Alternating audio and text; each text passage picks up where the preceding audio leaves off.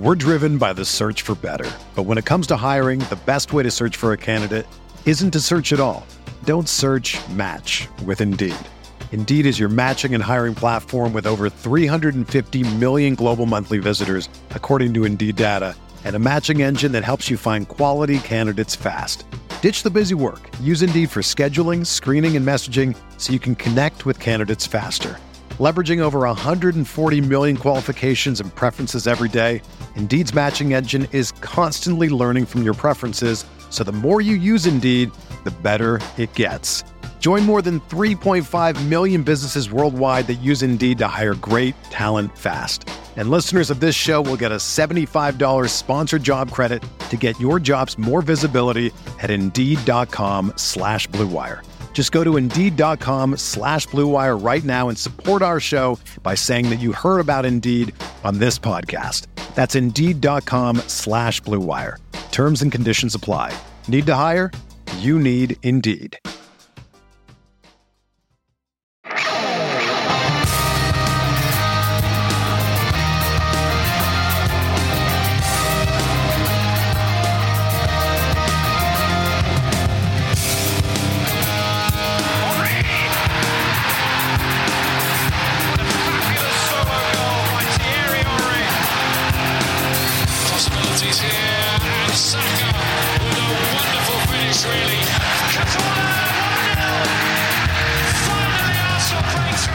Curator at the Louvre asking if they can open up a new section and how exactly you hang a picture of an Arsenal goal. This is the Arsenal Vision post match podcast. My name is Alex Smith. You can block me on Twitter, Yankee Gunner. That's right. Goals so nice they should be hanging in the Louvre. But how do you hang a goal in the Louvre? Can, can you know that's going to be the funny thing, isn't it? Twenty years from now, you're going to go to a museum and there's going to be gifs or TikTok videos. That's what's going to hang, which is maybe a sad development, maybe a good development. Let's not be curmudgeonly because it means we can put the goals from this Watford game into the Louvre, into a museum, which is where they belong. Beautiful, stunning, sensational goals scored by Arsenal. And because Arsenal believe in entertainment value, we just made it exciting at the end. You don't want a snooze fest. Who wants a snooze fest? I mean, especially if you're, you know, like West Coast Americans or, you know, I, I was fortunate, 8 a.m. kickoff, but, you know, Scott, who was on the Insurrection Pod, 6 a.m. kickoff, got to keep him awake. And Arsenal did that too. So I think we can all feel good about that. And even gave us a chance to have a little laugh at United with abject futility, especially in the second half of the Manchester Derby, taking zero shots, producing zero expected goals, and going to war with one giant egomaniac striker. So it's all going swimmingly over there. The meltdowns of the United punditry was was something to behold. I really enjoyed it. And so we will celebrate the win, the move into top four, and all the ramifications thereof, and all the good performances therein. With Tim, you can find him on Twitter at. Hello, Tim. Hello there. And Paul, you can find him on Twitter at Pause My Pants. Hello, Pause. Woohoo! And it's pronounced Louvre. Louvre in the Louvre. Yep, In that's the right. Louvre. And Clive is at the back of the pod. So if you uh, want to hear Clive, he will be coming on uh, after the break. If you don't want to hear Clive, then when the break hits, you can just you know end the podcast. Don't do that though. I don't hurt his feelings. Guy's sensitive. Okay, um, Tim. I, I guess the best place to start, in my view, when you have a game like this, is just the goals. All mm-hmm. three of them, absolutely sensational. We'll set Martinelli's aside just for a moment the Odegaard Saka partnership is really taking on the kind of level of quality that can get your imagination running wild. And you mm-hmm. think about really great teams, and they have these partnerships that really capture the imagination. Usually, one creative player and one attacking player. You know, in, in this case, Saka creating for Odegaard, Odegaard creating for Saka. They are posing a real problem for defenses. Saka cannot be marked by one man. Odegaard finds little pockets of space. That whatever you want to call it, pirouette back heel thing he does in the build up to the goal is just stunning. Saka at one point in the game, Ramsdale fires the ball out to him long from a goal kick, and it looks like it's going to go out in a touch. And he he not only controls it with one touch, but controls it with like a flick forward, so he's on the sprint. They're both really at the peak of their powers right now, but it's the partnership I think that's making them look so special. Yeah, one hundred percent. It's it's that old um my, my one of my preferred uh kind of all encompassing football philosophies. Put your good players close together. um, Seems to and, make sense. And things will happen. This was this was always my argument for playing Sanchez up front. Um, kind of just off Özil, just because it puts those two closer together, and that's that's a good thing. Mm-hmm. And um and and you could, I think you could see that the potential, like when we bought Odegaard, because we had him on loan, right? We knew a little bit about him. We like we knew that he liked to go over into that right half space, and so you think, okay, that's going to bring him closer to Saka. So you knew the potential was there, and they're both really good players. So. And again, one of the great hallmarks of really good players is that they understand the qualities of those around them. This, this for me was always um, Cesc Fabregas's greatest asset, and I know you guys, um, you know, made that comparison a little bit in the Instant Reaction podcast, but. Fabregas, Fabregas's greatest asset for me was recognizing the strength in others. So when he was playing a through ball to Theo Walcott, he knew to play it along the floor. And when he played one for Adebayor, he knew to whack it up to his chest. Just little things like that. And when he was passing the ball to Hleb, he knew to run forward because um, Hleb's not going to shoot or anything, but he's also not going to lose the football. And and what you're starting to see is just the intelligence of these two players. And the really nice thing about it as well is they've got really contrasting qualities, which are really interesting. So just imagine for a second, you're a left back up against those two. Um, either Odegaard is going to flick the ball around you or pass it around you. If if you don't commit, if you do commit, Saka's going to run round you. He's going to run through you, and that's that's an incredibly difficult problem to solve. So not only have you got two players who can play fast one touch football, you know they they really they really smash the ball into each other. Um, sometimes sometimes it's very delicate and they flick, but you know the, that ball moves um, and it will move quicker than you can.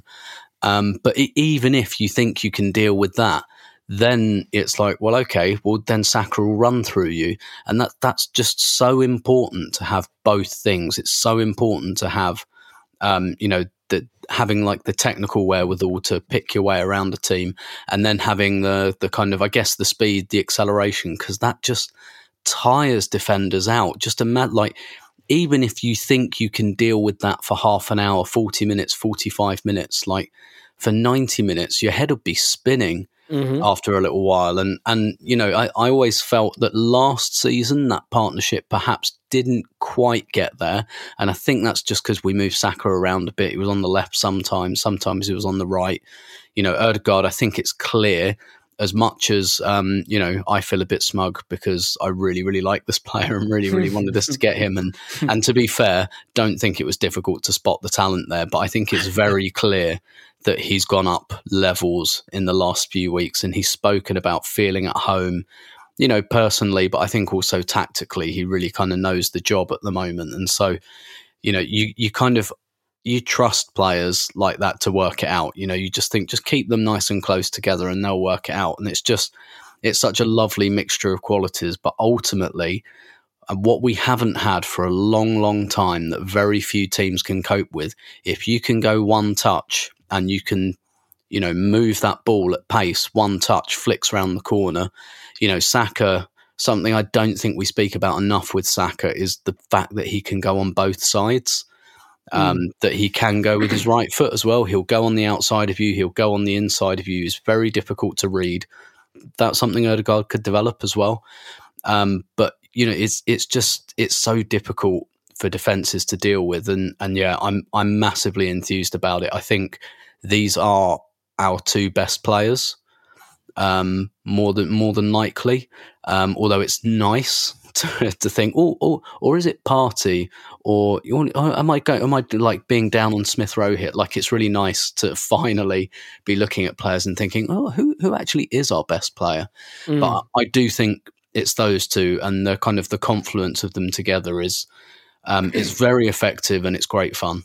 Yeah, I I had this little laugh earlier today, thinking, picturing like Martinelli going up to Saka in the dressing room, and be like, "Come on, I'll, I'll give you a car." I'll get. What do you want? I'll, I'll, I'll get you. I'll get you something. Just just let me have ten minutes on the right flank. Just ten minutes. That's all I'm asking because any attacking player is going to want to play alongside Odegaard in this form. And the thing that's so crazy about the guy, 78 passes. Like think of you know, Paul. I I, I hate to bring up toothpaste, but I feel like I, I'm I must do it. Like our leading passers were always you know defenders, Granit Xhaka. Like now it's our eight stroke 10, playing 78 passes in a game and and completing 70 of them. you know, normally when you see the really good creative players in the league, they have like a 70% completion percentage because they're trying such a high volume of cha- difficult passes, right? Odegaard's trying difficult passes and completing them at like 90%. It's just, it's staggering. And I, I, I love the way that right flank is working, but I think it's working also because we've compressed everything into smaller spaces that, that lets them really get closer together. The distances look so good. So I, you know, I think Arteta deserves huge credit for the way this system has evolved, such that you know it's all well and good to say Odegaard and Saka are your best players, but are they your best players if Odegaard's at the midway line and you know Partey's in our defensive third and Saka's standing on the touch line 30 yards away? Because that's kind of the shape we were in at times earlier in the season, and that's definitely not the case now. Paul, of the um of the two goals, the the Odegaard goal and the Saka goal, we'll get to the Martinelli one in a bit. Do you have a preference? Uh, the Odegaard goal. Um, I think it's highly significant because it's Odegaard uh, charging into the box on the end of the move and putting it away. And we need go- goals beyond Saka and Smith Rowe and Martinelli we need Odegaard goals. We need Lacazette goals. I'm still giving Lacazette the goal from last week, which he allegedly scored. He, he certainly needs one. yeah. Two nice assists, but still no goals. Yeah, yeah. Seven assists in nine games and a goal allegedly. Uh, you know, he's he's doing it by other methods, but um, yeah, no, I, I think the Odegaard one was highly significant, and it involves both of them. Uh, it's a thing of beauty um, that back heel, like before he he came to Arsenal, I had spotted the back heel thing. Um, and I think he had like four in this game, so it doesn't take a genius to spot that Odegaard likes a back heel. Mm-hmm. What was really interesting was the uh, the uh, like those United pundits uh, that flood the airwaves. So Paul Scholes was doing a bit on that goal, and he says something like, uh, it's a fantastic goal. We're not sure if he means the back heel, but if he did, it was a very, very good goal. And I'm thinking, do you know anything about Martin Odegaard? like to deny the powers of his back heel, uh, and and it really is the back heel that just flips that chance open because it's so quick, so good, perfect spot, fast ball, and Saka's through and a great cutback. Absolutely peach of a cutback, and Odegaard controls it and guides it past the keeper, and he knows he's scored as soon as he's struck it. Mm-hmm. Um, it's beautiful. It's the penetrative run, and I think that's what turns uh, Cesc on to tweeting because it was such the Odegaard run and the cleverness of all, and the the quickness of mind and ball, and then the you know. Uh, uh, Fabregas was not the most athletic player in the world but he'd still rip you apart with his runs. The give, the go, uh, the run into the box, um, and he'd carve them open and mm-hmm. like put it in the back of the net. And it was so Cesky that even Cesc had to have his say on it, saying that this was the future of Arsenal. Saka and uh, Odegaard with a fire emoji, and the man's probably not wrong. No, not wrong at all. I mean, uh, I do have to laugh. Tim, Tim must have been tearing his hair out though. There was a nice little section there in this game. Maybe it was in the second half where we maybe spurned three good chances or or opportunities to create good chances because no one would use their weaker. no one would use their weaker yeah. foot. well, then Lacazette eventually did. There was that one where again Odegaard was probably in a very good position to shoot and would have had it been on his left foot. But then it's like, oh no, I lay it back to you, after you, after you, and then eventually Lacazette took a big old swipe at it on the swinger left. I think it was closer to a throw in uh, than a goal. But um, Odegaard's flick, just to make you happy, Tim, was with his weak foot. It was. It was yeah. indeed. Yeah, yeah, yeah, yeah.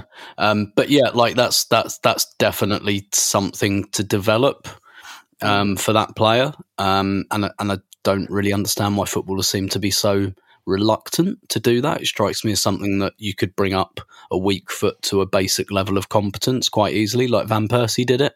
Mm, yeah. um, quite quickly, and he, he wasn't amazing on his right foot, but he could swipe the ball when he needed to, and that's kind of, you know, that's kind of a bare minimum, isn't it? And and I like, I, honestly, I know I go on about it a lot, but it gives you so many more angles. It really, really does, and yeah, there, there there are a few players, and to be fair, a lot of the players Arteta's bought. I think the fact that they can go two ways is is has been important to him. Like Tommy is very comfortable on his left. Um, I think even Ramsdale's pretty decent on both feet. Obviously, Tavares is very two footed. I, I, do think um, that there's an element to which that is a bit of a priority for him. And we've seen Saka do it. I don't remember Saka's right foot being that great when he first came into the team, but mm. but now it's fine. Yeah, I, I mean the thing the thing with Saka that I think always surprises me is his physicality. Uh, you know, mm-hmm. when he mm-hmm. has to stick his backside into a into a defender and hold them off, you know, or, or, ride a challenge, he is not a slight guy. And one of the things that's changing as these guys get older, it turns out they're growing, they're getting bigger and stronger. And like Odegaard and Saka and Martinelli, like players I would have thought of as small and slight, they're not really small and slight anymore, are they? And, no, and, and yeah, there, there's a robustness there. Yeah, and but particularly with Saka, he's re- like he's always got his arm out. He's always like fending people, and that's that's another thing when he takes the ball out of the air as well. One of the things that enables him to do that is he's quite often got his arm out. Uh, keeping players away from him. And there was, um, I can't remember exactly when it was, but it was in the second half where Pepe got a ball a bit like that. And uh, and you know, I, I, don't want to just get stuck into Pepe for no reason, but you know, and, but here goes. but, but, but, I'm going to. yeah, but but like he didn't do that. Do you know? What? And I was like, mm-hmm. that. There's like a key difference between him and Saka. Like when if you if Pepe's look, got his back to goal, he's not turning you. He needs to get the ball facing the goal because he hasn't got that like putting his arm out and you know getting rid of the opponent. Whereas Saka is, and, and to be fair, the comparison is unflattering because I think Saka might be one of the best players in the world at doing that already, just spinning um, players. He's he's so so good at it, and it's such an I think it's such an underrated commodity, and it's one of the reasons that I mean, again, he's another one who's going to another level. I think at the moment, but one of the reasons I always thought he just always always plays is because nobody else can do that. Who who can just take you from like uh, a moderate value area into a dangerous area so quickly because he's so good at spinning players, and um, mm. it's it's it's an amazing and very very handy skill to have in a winger. Yeah, and I mean he gets his goal by the way because he basically bullies someone off the ball and yep. wins it back. Um, you know, which is beautiful. And I, if you haven't seen it yet, Tim, or, or those of you listening, um, hi mom. There, there's a, a video going around that sort of supercuts a Messi Champions League goal and a Bukayo Saka and Bukayo Saka scoring yesterday, and they're basically the same exact sort of movement, touch, finish. Um, because Bukayo Saka is as good as Lionel Messi, I think is the exact point there, and that can't really be contested. So I just 100%. thought I'd bring that up. Yeah, one hundred percent. Oh, you know what, Tim? But before we get back to Paul, it came up in the instant reaction. It's been kind of going around on on Twitter. It sounds ridiculous to say, but I'm going to throw it out there anyway and ask you: if you had to swap Odegaard for Premier League player right now, and, and not like right now for the balance mm. of the season, but right now for the project we're trying to build for the trajectory we're on. Mm. That's not a big group of players. Like I, no. there's no one I can say with certainty that's definitely the guy. Some people have thrown out like a Phil Foden. Um, no. You know, I've seen Bernardo Silva thrown out. He's going to be 28 in August. So as you know, to me, that means he's basically, I mean, dead. got one for the yeah, dead, one for the grave. Like forget football. He should just stop living altogether. Um, but but I mean, do you who who's in the cluster of players for you? if anyone. Yeah, not very many, not very many. And I will say, in response to the instant reaction, I I think Mason Mount's very good. Um, but, that, that is a reference to the fact that when Scott listed Mason Mount, my reaction was uh, shouting expletives. Let's just put it that way. But I, I take your I, point. Yes, a uh, lot of people have told me. Let, us not turn this into the the Chelsea Vision podcast. No, um, please, please, God. But, well, so, soon they're going to be back in the championship or out of business or whatever, so it doesn't matter. But but I, I think he is a very good player for very subtle reasons, but not as good as Odegaard, and obviously doesn't Boom. do the same things either. Um, yeah, it's it's because like Liverpool don't really even play with a number ten, do they? Would like, you, would you swap him for Alexander Arnold? Uh, he's a he's a unicorn. Alexander Arnold is yeah. he's a that, unicorn. that's a very interesting question. Um, actually, I mean. I'm not even sure because like we've actually got quite a good right back, not that good. totally different, right? I mean, you couldn't pick two different types of players. Uh, yeah, Odegaard yeah. would be the better defender. You, you know what? You know why I wouldn't pick Alexander Arnold? It's very simple. I think in order for a like unicorn fullbacks really only change like make you exceptional if you already have awesome forwards. Like Dani Alves, Yeah. right, was out of this world. But I think he was so good in that Barcelona team because look at the forwards he was delivering for. So Yeah, like yeah. if you if you lose Odegaard, Yeah, our forwards are shit. So yeah, they're bad. the one Exactly. for us. Saka, Yeah. Martinelli, who would want them? No, And- go, go ahead, Tim. Sorry. And, and also, like, if you have a fullback like Alexander Arnold, you have to build a midfield that Yeah. will, like, basically play that space. And, and who, like, do you want Partey at right back, you know, covering him? Do you want Xhaka at right back covering don't, it? Like, don't start. yeah. So, so in, in short, like, no, no one really comes to mind, and um, certainly not James Maddison. Put it that way. No, not James Maddison, not Emi Buendia, not uh, although he might make a nice left eight, which we might need eventually. Um, yeah, I mean, the funny thing is, one of the reasons I didn't think we should go for Odegaard this summer was because I thought it was absurd that we could get him and we shouldn't waste our time focusing on getting an Odegaard for 60, 70 million when we probably couldn't get him. Not only we get him, but we got him for a fraction of what he should have been. And like, it just looks like a damn steal, is what it yeah, looks like. there there are a lot of clubs out there at the moment. I'm sure who are going, ah, shit. we, Yeah. we we sh- we should have gone for that. I you know I made I made the comparison on Twitter, and again, not and I caveated this heavily when I tweeted it as well. I'm not comparing the player to the influence and all of that, but you know, it's just a throwback to me for us picking up Bergkamp, Vieira, Henry, and, and I realised they were all in Italy. But you know, getting their big move, not quite doing it, no one really being interested, Arsenal coming in, and then everyone going, ah, shit, we should have, we should have seen that. Like if you get it right, buying a player that didn't quite make it a super club can be can be quite good. I think. Like at this stage of the Alexis career, and Ozil though- in that group, by the way. uh, yeah, yeah, yeah, yeah, yeah. I, I think you know they have to be at this stage of the career, so it doesn't feel like a, a big step down um, or anything. But Odegaard, you know, he said in that TV in that uh, Norwegian TV interview, didn't he? He was like, I was on loan a lot, and I think he kind of knew the Madrid thing was never happening. And with Madrid, Madrid don't buy players; they buy toys. And I think Odegaard was a nice toy for them when he was 16, and he was like, Yeah. you know, the most rated 16 year old. But by the time you got to 2021, they got some other new toys. And, and so, like, I mean, I don't watch a whole lot of Real Madrid, but like, I'm, I'm sure even Real Madrid are watching him at the moment thinking, yeah, yeah, maybe. Well, they're still trotting out Modric and Kroos and the likes of them. Like, you yeah, know, yeah. At, at the very, at the very least, they're thinking we underpriced this guy. Put it that Oh way. yeah, yeah, it was a steal. Um, now, Paul, the interesting thing about this game is like as we do move up the pitch and as we do play more advanced and and we've got this attack now really clicking in a lot of exciting ways. We're starting to see a little bit more basketball come into our game, and I know it's annoying Arteta. He spoke about it a bit. He wanted us to kill off the game with I think he said three hundred thousand passes in their half. I loved hearing that quote because that's exactly what I agree we should be doing, and we don't want to go back to the bad old days of trying to kill off a game with a lead by sitting deep and just you know trying to resist the the waves of attack, which we didn't do in this game, and and I hope we don't do again. But do you have some thoughts on on how we got a little stretch in this game? There was an early warning sign. I mean, they had a goal in like the first what was a minute that was offside, and to be fair, we held the line well. Like it's good defending. Um, And also to be fair, one of their goals is not one you can legislate for, which is a guy jumping five feet in the air and shinning it in with a bicycle kick. But there were a lot of big chances for Watford in this game, and a lot of them came just kind of running through us in a very basic way. So, do you have thoughts on how they were able to turn this game into maybe more basketball than we would have liked? Yeah, look, I I think we're learning as we go. Um, I, I kind of did this analogy on on the instant reaction podcast, which is we're we got a lot of talented players, but it's maybe not until this game we've seen brilliance in the box.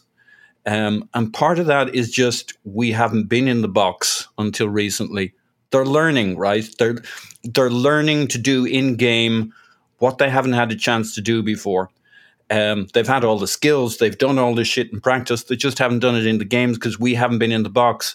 Well, now we're a team that creates brilliant chances, um, great goals, and it felt like a game where we could have scored five or six. And the next thing we need to learn is that when you're playing great one end, it doesn't stop you getting uh, taken apart the other end if you don't do the work. And so Arteta talked about it in the presser afterwards that he talked about energy, uh, commitment, but also structure. Like we just dropped our guard. We it's like a boxing match where you're like you're hitting the other guy and your job jabs and it's all working and like your punches are landing and the next thing the guy smacks you in the face and you're like holy shit I dropped my you know the dro- the gloves come down because you're having so much fun but you've forgotten this guy can hit. And like while this may not have been the most impressive Watford team that has ever existed and Sissoko may not be your idea of a world class player, if he doesn't flub his touch or his pass, the guy is a uh, 400 mile per hour brick shithouse who will tear through you if he doesn't screw up his touch, and he mostly didn't. And that was a wonder goal, and they did cut through us, and we kind of took them for granted. So I just like I would I take this game as a learning game. We uh, we need to correct to the signal, which is when it's going great one end, don't drop your guard, don't become that other team. I don't think we will. Uh, defensively, we're we've just been too good for too long. There's a bit of correction, a bit of um, staying alert. I, I think you know we'll talk about the third goal. That was a goal all about alertness on the attacking end, and we need that flick, that, that switch flicking every time we lose possession the other direction to say, um, or or rather sensing that moment where we may lose possession and put us, ourselves in a situation people tuck in, get the shape right, and be ready for the counter. That's stuff that City does. That's stuff that Liverpool does to make sure they don't get countered when they're down in the attacking. We haven't mm-hmm. spent enough time in the attacking third in the penalty box, being dominant, being brilliant, that we are good at sensing when the ball's about to spill and we could be in trouble. So this is new territory for us, and I think we're we're about to adjust to it. We're a learning machine. We will learn. Yeah, and I, I mean, please, please yeah, because I, I, I, think there is more meat on this bone. Yeah, yeah. I just wanted to come in on that briefly because I, I think um, I think where we're well, well, where most of us are getting to, I know I'm getting to, is like. Um, is I guess trusting the process for, yeah. for want of a better phrase, you know. But do you remember like back in October, November, December when, you know, we'd go one nil up and then we'd sit back and you go, Oh Jesus, what's this about? And Arteta yeah. kept saying kept insisting that's not what he was telling them to do. Yeah. And at the time, I, some of us, I definitely was a little bit dubious. You can say me too. You can. You, I'm right here. I, uh, like I, I was definitely a little bit dubious because I was like, well, why the hell do they keep doing it then? Like, what's you know, I either like I, I don't think I ever felt this polemic about it, but like either you're lying or they're not doing what you say, and either of those things is bad. But I think actually we can take Arteta at his word now that he wasn't telling them to do that because they're not doing it anymore. And so I think what we're seeing here is like some finessing of the formula. Um, and I think that Arteta, again, I, I, don't speak for everyone, has probably got enough credit at the moment that you think, okay, this is this isn't like a flaw in the coaching. This is finessing the formula, and also like it, every game has its own story, right?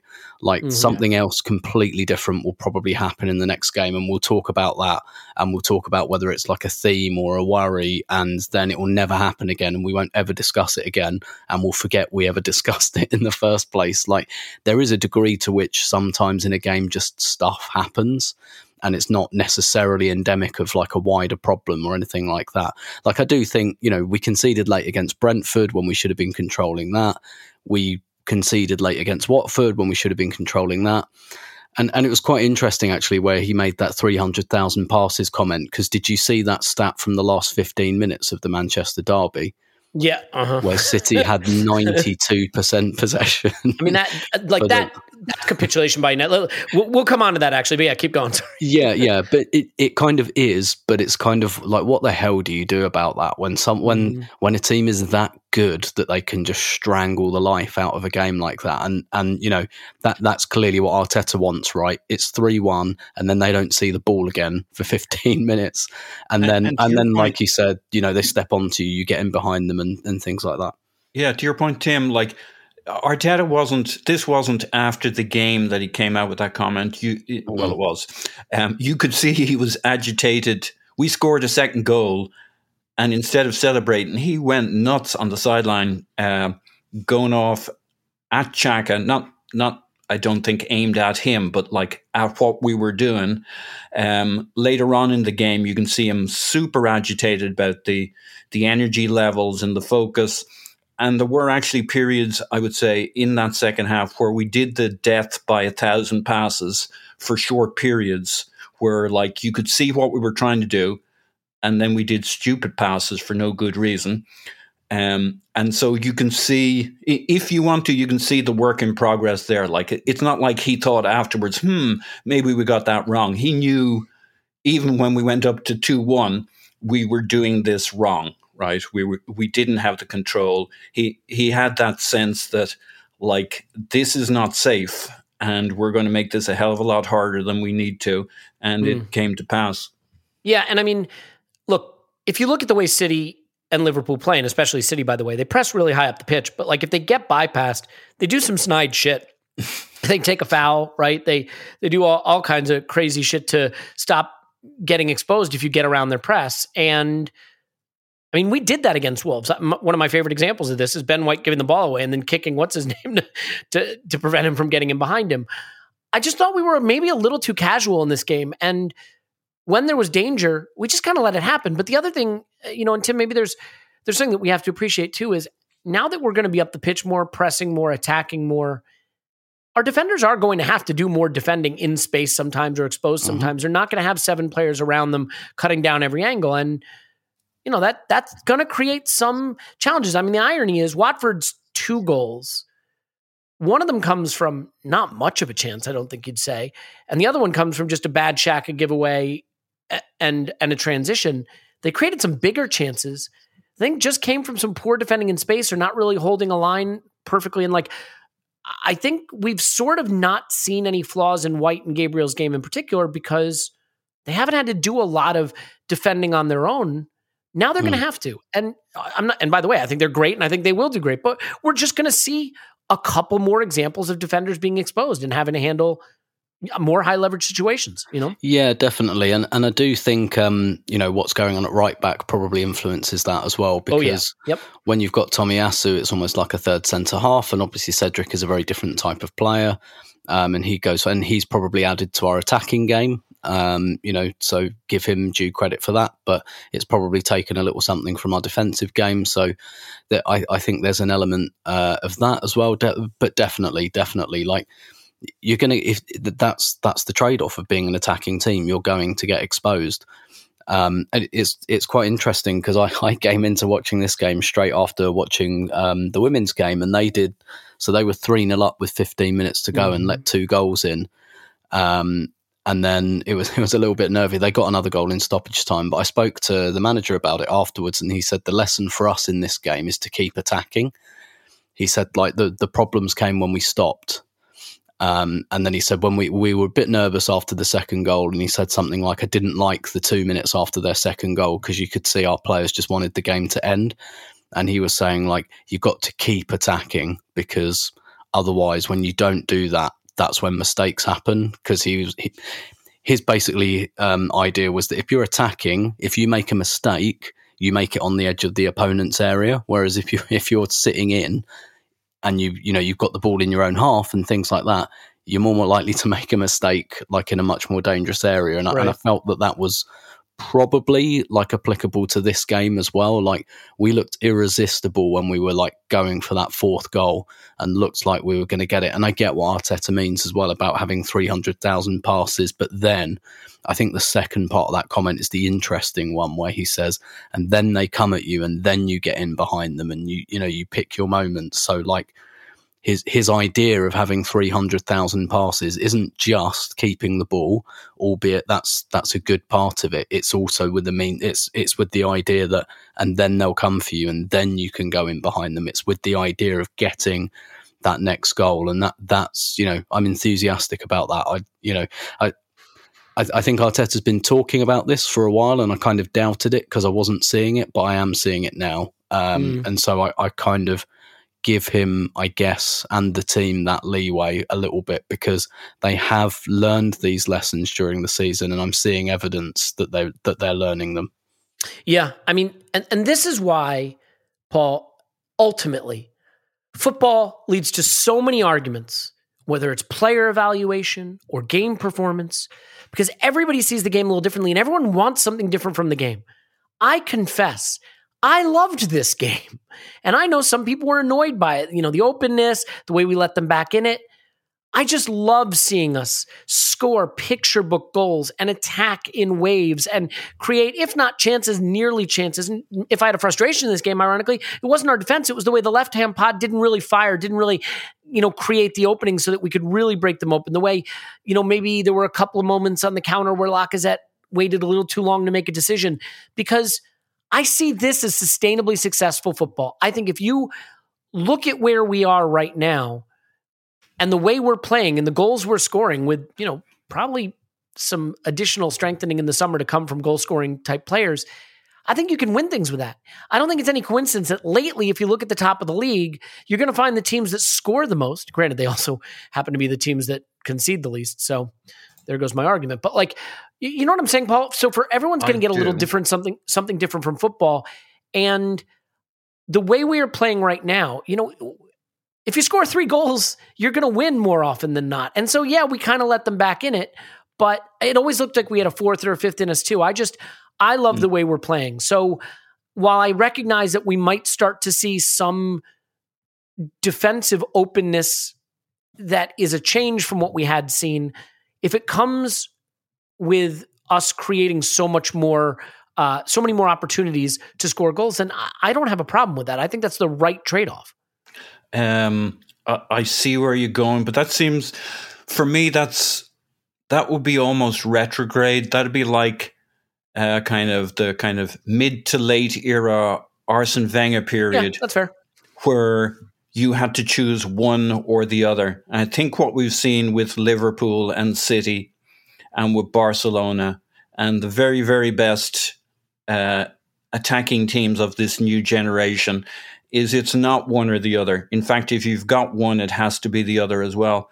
The there are different ways of doing it. Liverpool does it their way with just the ple- the pressure, the intense ta- intensity, and the physicality. That when they lose the ball, they go to get it back almost immediately. City does it with control and more passing. Arteta will find his nuance of it, but we brought in White and Gabriel as our centre back pairing so we could push up the pitch and be front footed. Yeah. Um, we do not want to be. This was great fun. And I agree with you. I love this game, but I don't want this to be our template going forward because against the big teams, w- you know, you can't do that. And against middle level teams who are a little more effective, it's just too crazy. You need some level.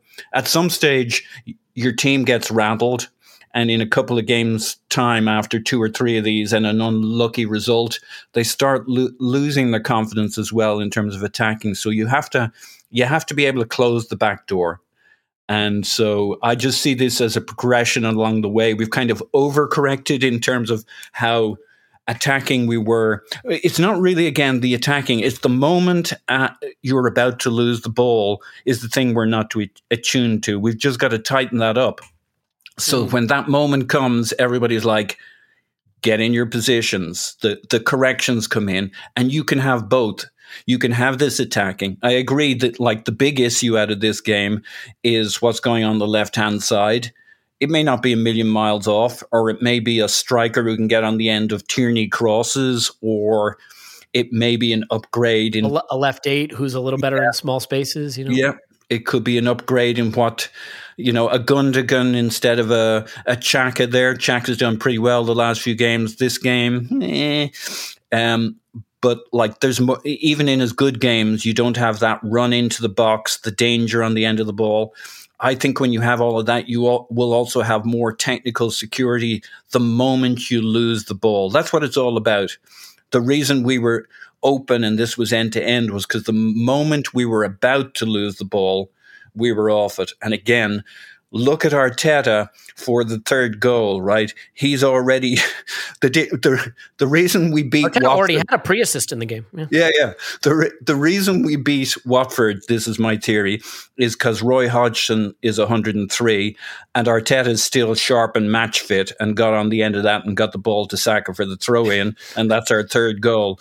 Like it's the anticipation of the next moment, and we just we were our, tuning was off for this. We were all like, "Oh, this is we can slow. Look at this, you know, flicks." Etc. Etc. Well, you got to be anticipating the moment before you lose the ball, and we're not we're not quite there yet.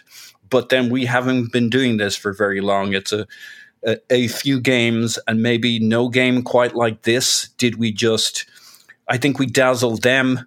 Like we put the goalkeeper catatonic on the ground for our second and third goal, but I think we might have dazzled ourselves a bit too, and fallen in love with just how well we were slicing and dicing them. There were a um, few extravagant flicks and things going on there. I don't think we necessarily switched on. Like there was one moment where Odegaard missed a chance to play someone in. I think it was, and he slumps his shoulders and he Yeah. walked like kind of like ah, we could add another Yeah, goal. yeah, I but, like, remember that, yeah. Watford go off on a counter, and then Odegaard like snaps alive, and he's like, "Oh shit, I need to chase back."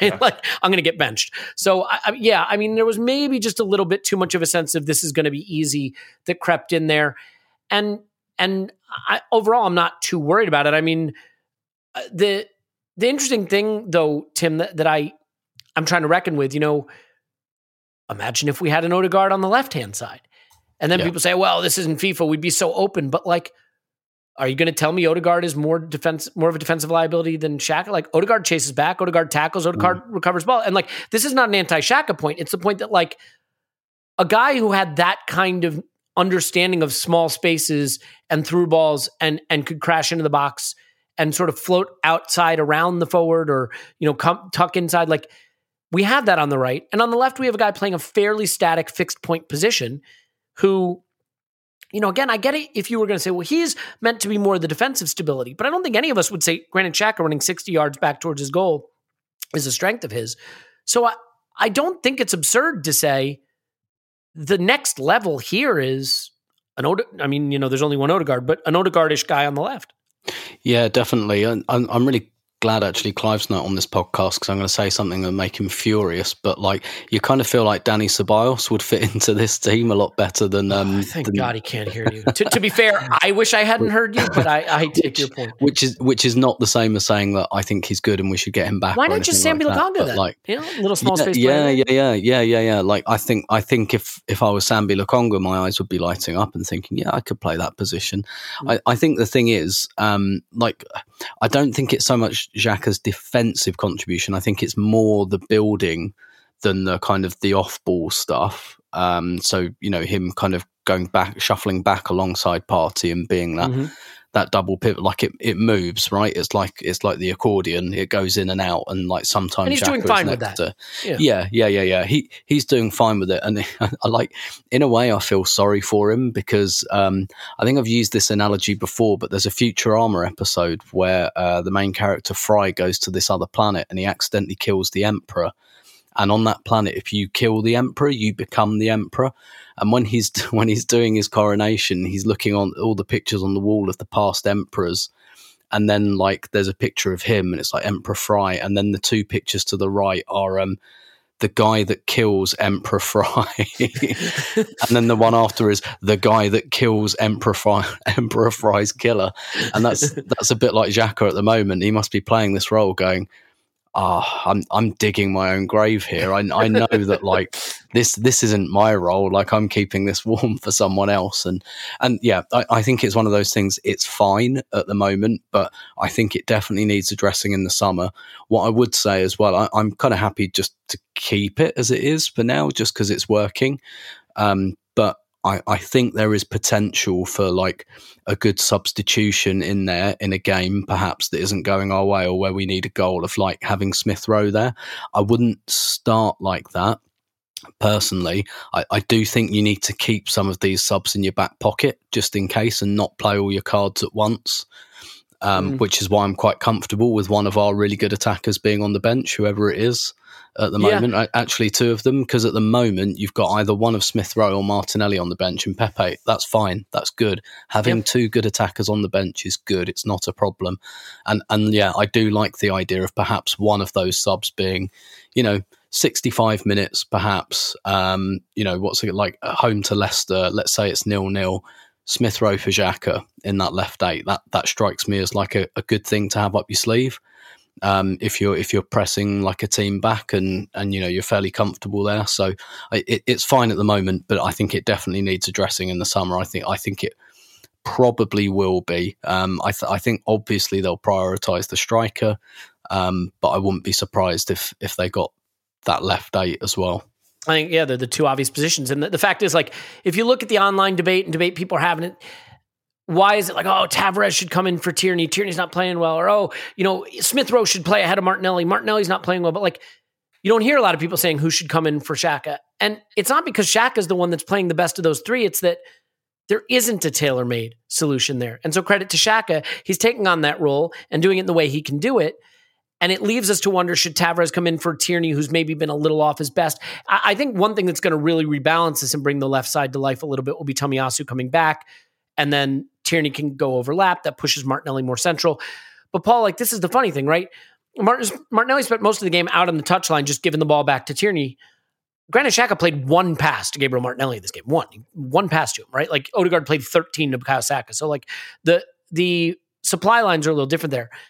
But then you get that one glimpse because Odegaard gets into space for one minute at the top of the box and slams a finish into the back of the net. You know what it reminded me a little of?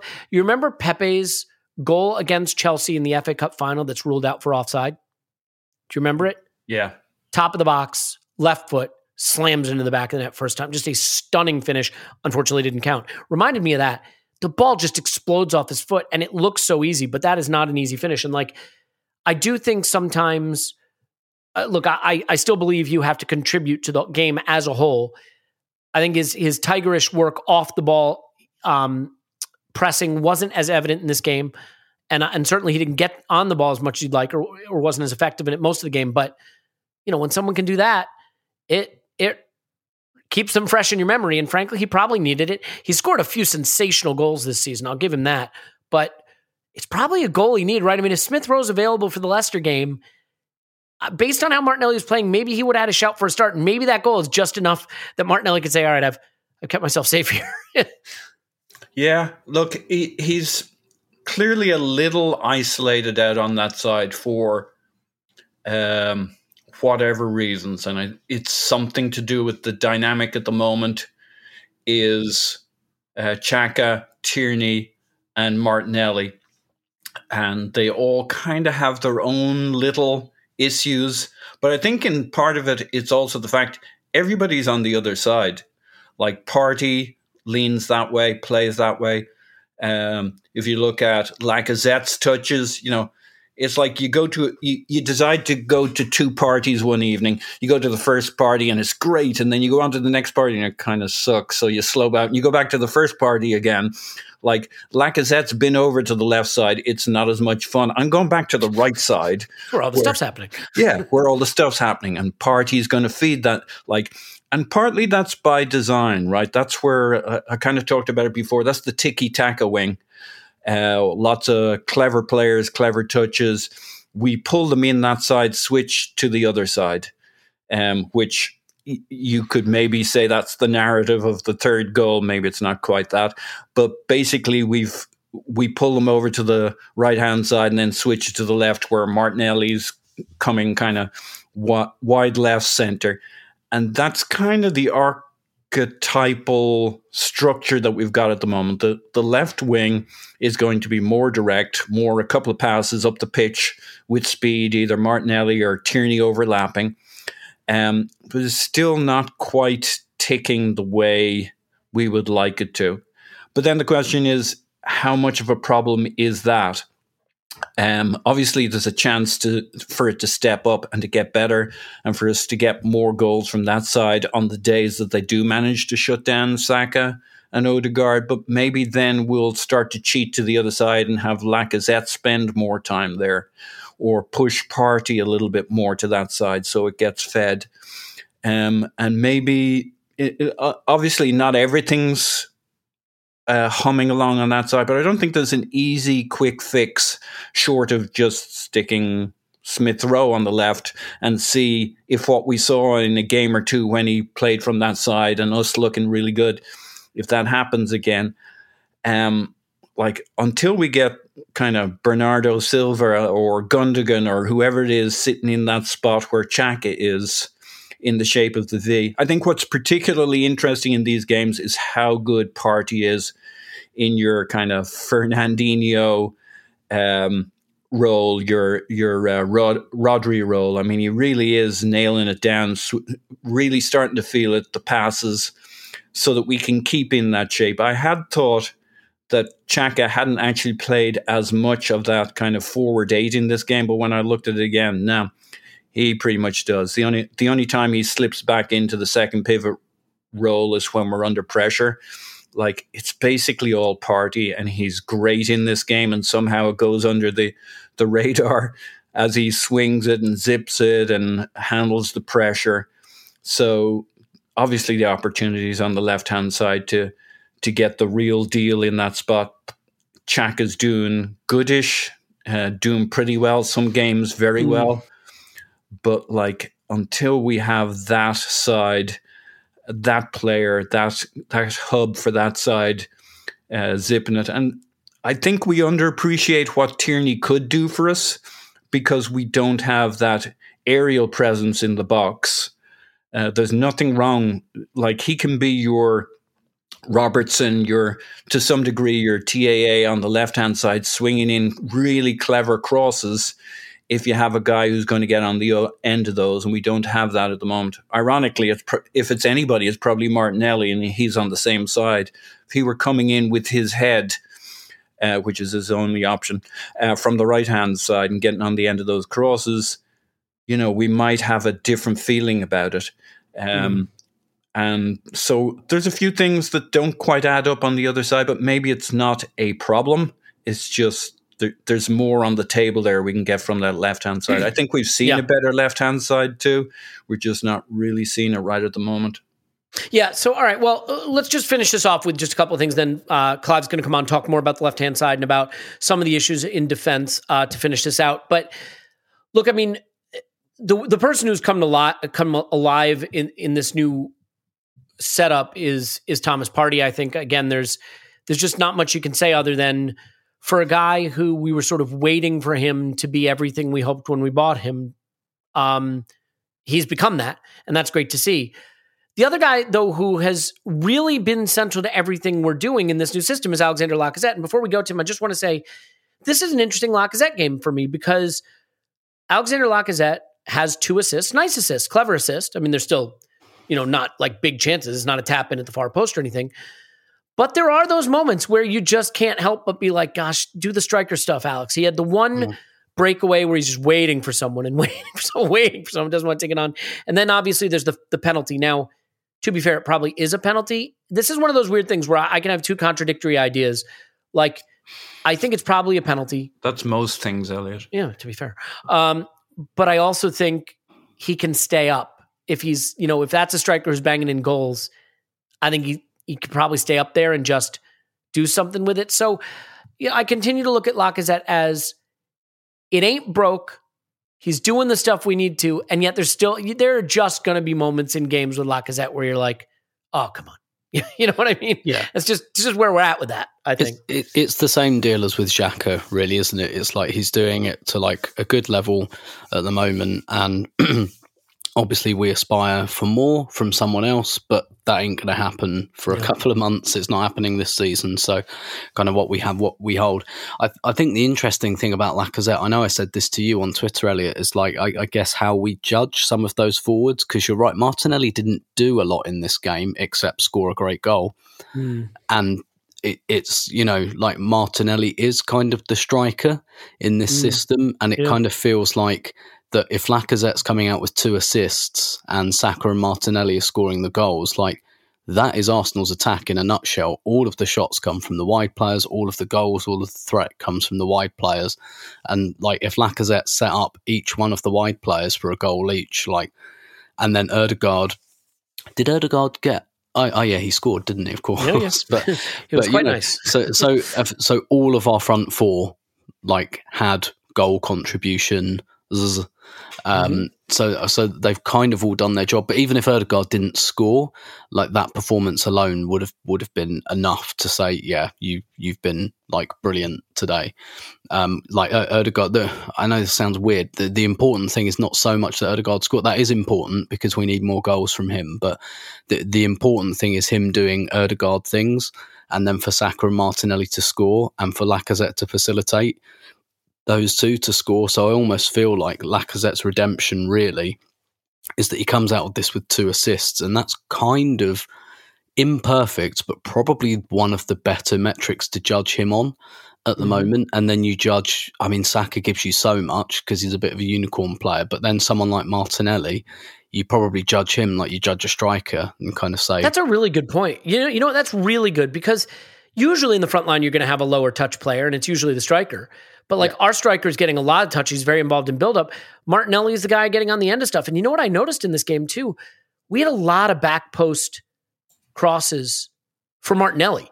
You know, and he was just a little unlucky not to get on a few of them. But yeah, maybe he's, you know, he's the off the ball, far side of the pitch, come in at the end striker, as opposed to the, I mean- you know, what Zach is doing, which is touch the ball a million times and be amazing. The Same with He's- Lacazette in his involvement. He's replaced Aubameyang. That's Yeah, that's what's yeah, happened. yeah. There, it is not a coincidence that we're seeing this from Martinelli when Aubameyang's gone. That was always the blocker for him.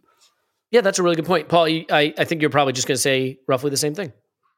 Um, yeah, well, the Aubameyang point, Yeah. for sure. Like this was the role that Martinelli was in, that Aubameyang was envisaged for. This is what Arteta keep kept trying to do. I mean, uh, there was a stat recently under Arteta, um, players who've made the most appearances for him. Um, and Saka leads the charts, no surprise there. Number two, Lacazette. Now, when you think of how much time we spent debating who should start and who should start where, in all of that, Lacazette's basically always been playing. You know, he's missed out a few games here and there where we tried a couple of things and when things weren't good. But like, there's there's really he hasn't really blinked on Lacazette the whole time. He likes that Lacazette thing in the middle. He just does. And the other stat we saw recently was of all Premier League teams, uh, which team has the most attacking passing actions from the center, from the center zone of the, if you like, the five lanes. Yeah, it creates the most chances from central zones. Yeah. Yeah, and shocker, it's Arsenal. That thing we always wanted, right? Now, Zone 14. Come yeah, get some. and two assists. That like his the third goal there, that stabbed uh, back spinner that Lacazette lays on a plate. Now Martinelli still has to uh, smack in a worldie, but he absolutely lays tees the ball up for uh, Martinelli to smack it, and like he knows what a striker wants in a shot because he used to be one. Um, and uh, he's just, you know, how do we have, ac- what magic are we working that we've access to central spaces? Well, we're doing a couple of things, but you know, our boy Lacazette is the is the anchor that's that's means we're doing what most other teams in the league are trying to do, creating most of their chances, and we're now creating kind of top two, top three ish number of chances, XG, etc. And we're getting access to central spaces when that was always our biggest issue. So he's doing, we all know he's doing a lot right. Um, and, you know, it's I think it's a bloody good. sign of a good team that you can be playing well, winning games, and have such a clear identity now that when we start thinking about where can we improve, we very clearly know where we can improve because we very clearly know what we're trying to do. And yet, the players who are in that position are doing perfectly fine for now. So it's it's one for later. I, uh, I'm going to bring Clive in to talk left side pod and defense, um, but that's going to do it for this section of the pod. So I will end it by simply saying Tim is on Twitter at Roberto. Thank you, Tim. My pleasure as always. Paul's on Twitter. Pause my pants. Thanks, pause. Woo! All right, look, I know you've waited all this time to hear Clive, but actually, I have to tell you about your privates. Do you know about your privates? I think you know where they are. I think you know what they do. I think you know what they're about. But look, spring is here. It is a fecund period of the year. Things are growing.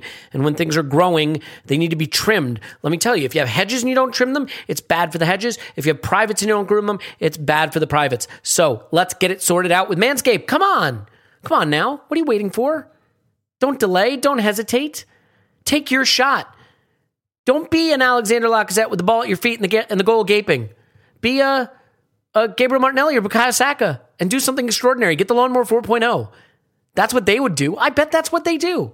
I don't know that, but maybe because it is honestly the best purpose built trimmer that I've ever used. Um, it's designed for loose skin. Like that's the thing, right? Like, and I, I realize you may not have loose skin in those areas. That's none of my business, but like, you know, it's easy to trim something that's nice and taut, but it's a little trickier when the skin's loose and they have the skin safe technology and the ceramic blades and all that. So you avoid the nicks and the cuts and the stuff that's not good for the area down there right? You trim the hedge. You don't want to cut a whole branch off the hedge. You don't want to cut a whole branch off your privates either. So get the Lawnmower 4.0. It has long battery life, works in the shower. It's wet dry. It's got a button lock. It's got an LED light. It's got an immense battery life, but you can just set it in its cradle charger. It's the best. You can get deodorant. You can get toner. You can get the, by the way, the weed whacker, the ear and nose hair trimmer. Like that thing's actually great and you need it. They've got nail clippers. It all comes in a beautiful shed bag. If you get the performance package 4.0, your choice, but you got to do it quick before spring gets the better of you. You're going to be out and about you're going to be wearing maybe short shorts. You don't want anything coming out of the short shorts, that's for sure. So go to manscaped.com, promo code Arsenal Vision, 20% off and free shipping worldwide.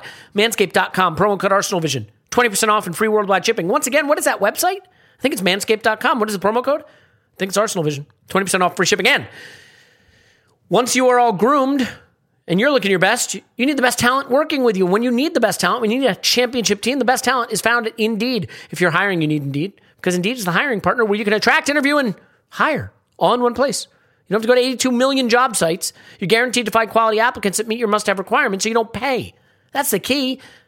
All those extra job sites, what a pain in the neck. What a waste of time. Instead, Indeed gives you things like uh, time saving tools like instant match assessments, virtual interviews with instant match. As soon as you sponsor a job post, you get a short list of quality candidates with resumes on Indeed that match your job description, and you can invite them to apply right away. Plus, you only pay for quality applications that meet your must-have requirements. I mean, come on, like, like think think about it. You only pay for something you need. Just had to cancel a trash service at my house because they wouldn't pick up my trash, but I was paying for it. Think about it. Indeed won't make you do that. They make it easy to hire great talent. They deliver four times more hires than all other job sites combined according to TalentNest 2019. So start hiring right now with a $75 sponsored job credit to upgrade your post at indeed.com slash blue wire. Offer valid through March 31st. Go to indeed.com slash blue wire to claim your $75 credit before March 31st. Indeed.com slash blue wire. Terms and conditions apply. You need to hire. You need Indeed. Okay, and now as part of my cunning plan to keep you here till the end of the podcast, I am joined by Clive. You can find him on Twitter at ClivePFC. Hello, Clive. Hello, hello. How you doing? I'm good. I'm feeling good. We, sh- we should all be feeling good, shouldn't we? Had a chance to look at the table yet? Yeah, I quite like it. He says before Spurs play Everton, and Everton are not very good. So let's see what happens. Well, you know, I mean, what could happen? I mean, other than a Dele Alli hat trick, that's what could happen, and a, and a and a hat trick of Iwobi assists for it, and I'd be here for that. Um, it is the history of the Tottenham, after all. So Clive, since we've had the chance to purr and purr quite a bit over the good goals and all that stuff, I'm going to deny you the purring, although I do not think of you as the cat type, uh, although you have a voice that could make a Wolverine purr. But what we will do in this section, I think, is, is tackle two of the issues. We covered a bit, but that, that I think from a tactical standpoint are the, the issues that now Arteta will probably be wanting to address. And the first one I want to start with is just balance, the issue of balance and what's going on with the left pod versus the right pod you know, and and obviously, depending on your biases and how you like to see the game. Some people say, oh, the left pod would work better if Smith Rowe was available. Or other people say, we need to get Tavares in there. Tierney's not getting it done. Some people, Elliot, Elliot will say the, the guy playing the left eight, you know, isn't necessarily suited for that role. And that's short shortcutting it. But I'm I looked at the pass map Scott posted. You really see the right hand bias. And I do think in this game, it it was more evident than even it had been in the last few games where it was pretty clear. And I think it's telling, by the way, that Martinelli scores a beautiful goal, but from the top of the box in space, a situation he's not really getting into much in this system right now. So, do you have thoughts on, other than the fact that Odegaard and Saka are just you know, next level sensational. Why the left pod is maybe struggling to find the influence that we're getting from the right. Yes, let's have a let's have a chat about this, right? So what, I would love that. Chat away. I'll drink some coffee. Uh, so what what's changed in, in recent weeks, right? So it's always cause and effect. So what's changed? So on, we normally were a bit a team that played on the elbow, really, with Tomiyasu in at right back, but he would underlap a little bit and he would be solid in midfield. Make sure he looked after Ben White. Make sure he underpinned uh, Martin Odegaard, giving him quick early passes off both feet and also quick passes to Saka, but doesn't really go past him unless the space is really there to go. So Saka comes into lane four, then you go outside lane five, give him some support, and he doesn't always cross it. He chops it back for the next phase. So I I have a personal bias towards that. I love how Tomiyasu plays. So what's changed? Cedric's come in. And Cedric is better in the opponent's half than he is his half. So it seems to be Arteta has just switched the elbow around to the other side, right? So he's pushing on Cedric, he's getting the balls into Odegaard and Saka. Why wouldn't you? Because those two footballers are not too bad, are they, really? So, but the way Cedric plays, and we can decide, I don't really care if it's system or design, but Cedric will look to overlap immediately all of the time. So if Saka's in lane five, Cedric goes to lane six. He's going running past the physio on the running track on the outside. He literally leaves the pitch, right? So now you could say, what's he doing? Why is he bringing the cavalry over? Like I used to say about Bellerin, remember? I used to say. Maybe he's trying to bring Arteta into the play because he had a nice pre assistance. I used to say about Bellerin, so consistency is a big thing of mine. Sometimes I say, you don't need to go. You're just bringing people into the picture right? Just stay, just stand. But maybe that's what he's been asked to do, right? So, and because of that, if you're on the other side of the pitch, you naturally want to sit in because the, the, left fullback takes his position from the right fullback. And the right fullback's by the corner flag, and guess what? The left fullback's going to be in the midfield somewhere. Do you know what I mean? Squeezed mm-hmm. inside. And maybe when you're on the interior, that's not really Kieran Tierney's game. So I, I personally think sometimes the system needs to tweak because we've had changes within it. Mm-hmm. And you have to adapt to that. It doesn't mean just because you're playing a different role, you no longer can play football. You're just playing a different role that's requiring different attributes that may not be your primary attributes, but you bring something else. So Kieran Tierney now, I'd be expecting him to be hand grenading defensively in the middle, in the mid, in the half spaces and collisioning and stopping transitions. I read somewhere last week that Arsenal have conceded almost the least or second least goals on transitions. And I'm mm-hmm. sure Kieran Tierney is part of that when he comes inside, tackles, explodes people, and takes it off them and gives it to somebody else, and off we go. Right. So, so the left hand side is slightly not as slick. But what does slick look like for left hand side? For me, it's worked with various people. But I, I still think he can work with Tierney, Xhaka, and Martinelli. He just works in a slightly different way. I think Elliot, you pointed out last week, our left hand side is the is the one that does most of the pressing, most of the ball recoveries, and then we get it and give it. Right. So sometimes our left hand side at the moment potentially should be more of a finishing side. So if you notice what's changed a little bit, Xhaka is now running into the box when when Cedric goes on the outside. He never ran into the box before. So obviously has a, a little tweak there to say, look, when Cedric goes, there's no point in leaving Laka on his own. Get in there on the back post and see what you can do. Mm-hmm. And so we're just evolving, mate, to be honest. And I think with our, as fan watchers, we need to evolve in what we're seeing and then judge it based on what we're seeing, not judge them based on what we used to see three months ago when it really, when we all we did was go to the left hand side and put in crosses. We need to just tweak our views, our eyes a little bit more, our analysis a little bit more, and say, okay, what are we doing now? And I think that's that's what it is for me, mate. I think we just tweaked it round. We're mm. going on the right elbow rather than the left elbow. And the players in that system are maybe no longer showing their primary skills or allowed to. And so they're showing something else. And that's we just need to adapt to that. Yeah, I I think one of the things that can be fun to do, depending on your definition of fun, I guess, is to go into something like a WhoScored or something that has a touch map forget heat maps because heat maps tend to be average touch position. Pass maps are average touch positions. But if you can go in and look at a chalkboard of all touches, you can really get a very, very clear picture of how different these sides are operating. And, uh, you know, uh, Clive, I, I, absolutely think you're right. I mean, it, it's almost obvious at some point to say that like Cedric is being given a role that was formerly Tierney's role a bit more in the absence of Tomiyasu. Um, and, and you know what's funny? One of the things I've praised Arteta for a lot, Clive, is that this new system, so many players seem so comfortable in their roles in a way that maybe six months ago or a year ago they they looked a little robotic or a little less comfortable. And maybe the one player right now who doesn't really look comfortable, or two, are Tierney and Xhaka. Tierney being given, you know, less freedom to bomb on. If you look at his touch map, it's a lot of stuff in the middle third, a few things on the edge of the final third, very few overlapping. Cedric getting to be much more uh, uh aggressive, as you said. Yeah. If you look at Xhaka, one thing that jumps out at me, and I'm curious, you know, how you feel about this. Odegaard has the freedom to go around the outside, right? To to get wide, to overlap Saka, to push Saka on the interior, even when it's not Cedric doing it. And he he really floats outside a lot. If you look at his touch map, there's a lot of stuff out by the touch line, which means Saka is able to get more central. Xhaka is very rarely outside of Martinelli.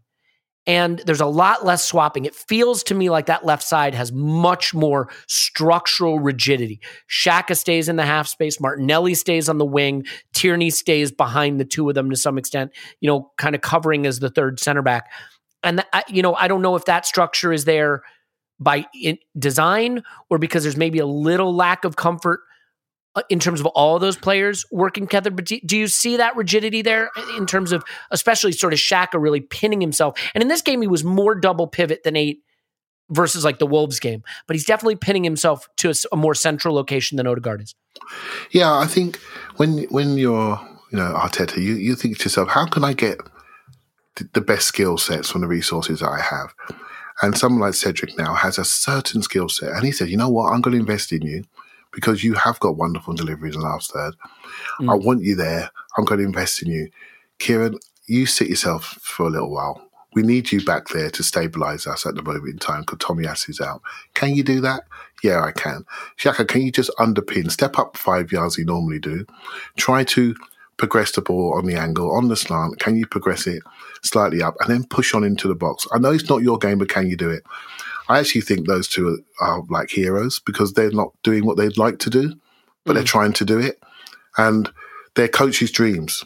They are coaches' dreams, honestly. And and so I'd rather mean, like wherever I put you, I can yeah. get a, a, reasonable level of performance, even if it's not you know the best of your game. I'm getting a seven out of ten from you, and because of that, we are, you know, we're still we're winning games, winning games of football.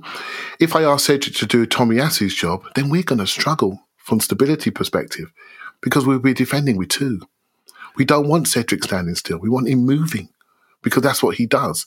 If we had been standing in into a pseudo back three in our right hand side underlapping, which he does on occasions, he's not dumb, right? He can do it. But people are going to pick on him right? So the challenge was a few weeks ago, we were looking at our left side and Granit Xhaka was getting sent off because he'd been left on his own in that left hand channel. It made an adjustment for that.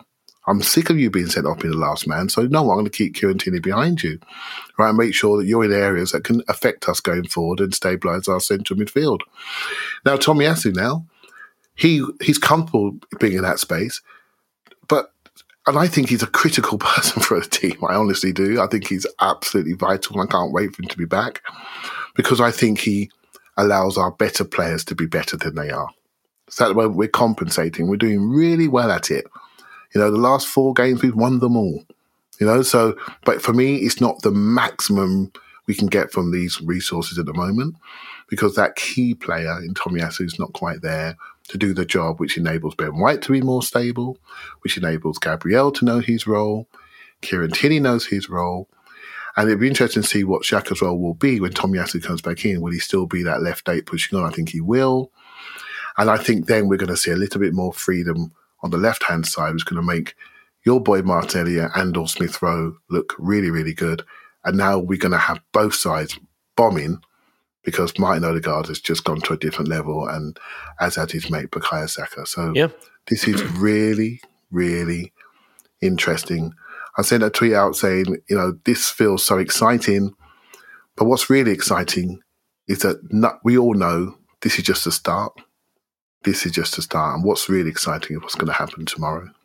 Yeah, yeah. I mean, look, it, it And I know, look, people will will obviously say your love for Martinelli is unbounded and and maybe unfounded as well. But like, I do love the player, and the goal he scores is sensational. And you look at where it comes from, and the play starts on the right. He intelligently runs to the, to the space at the top of the box. He gets the one touch layoff, and boom, it's a goal.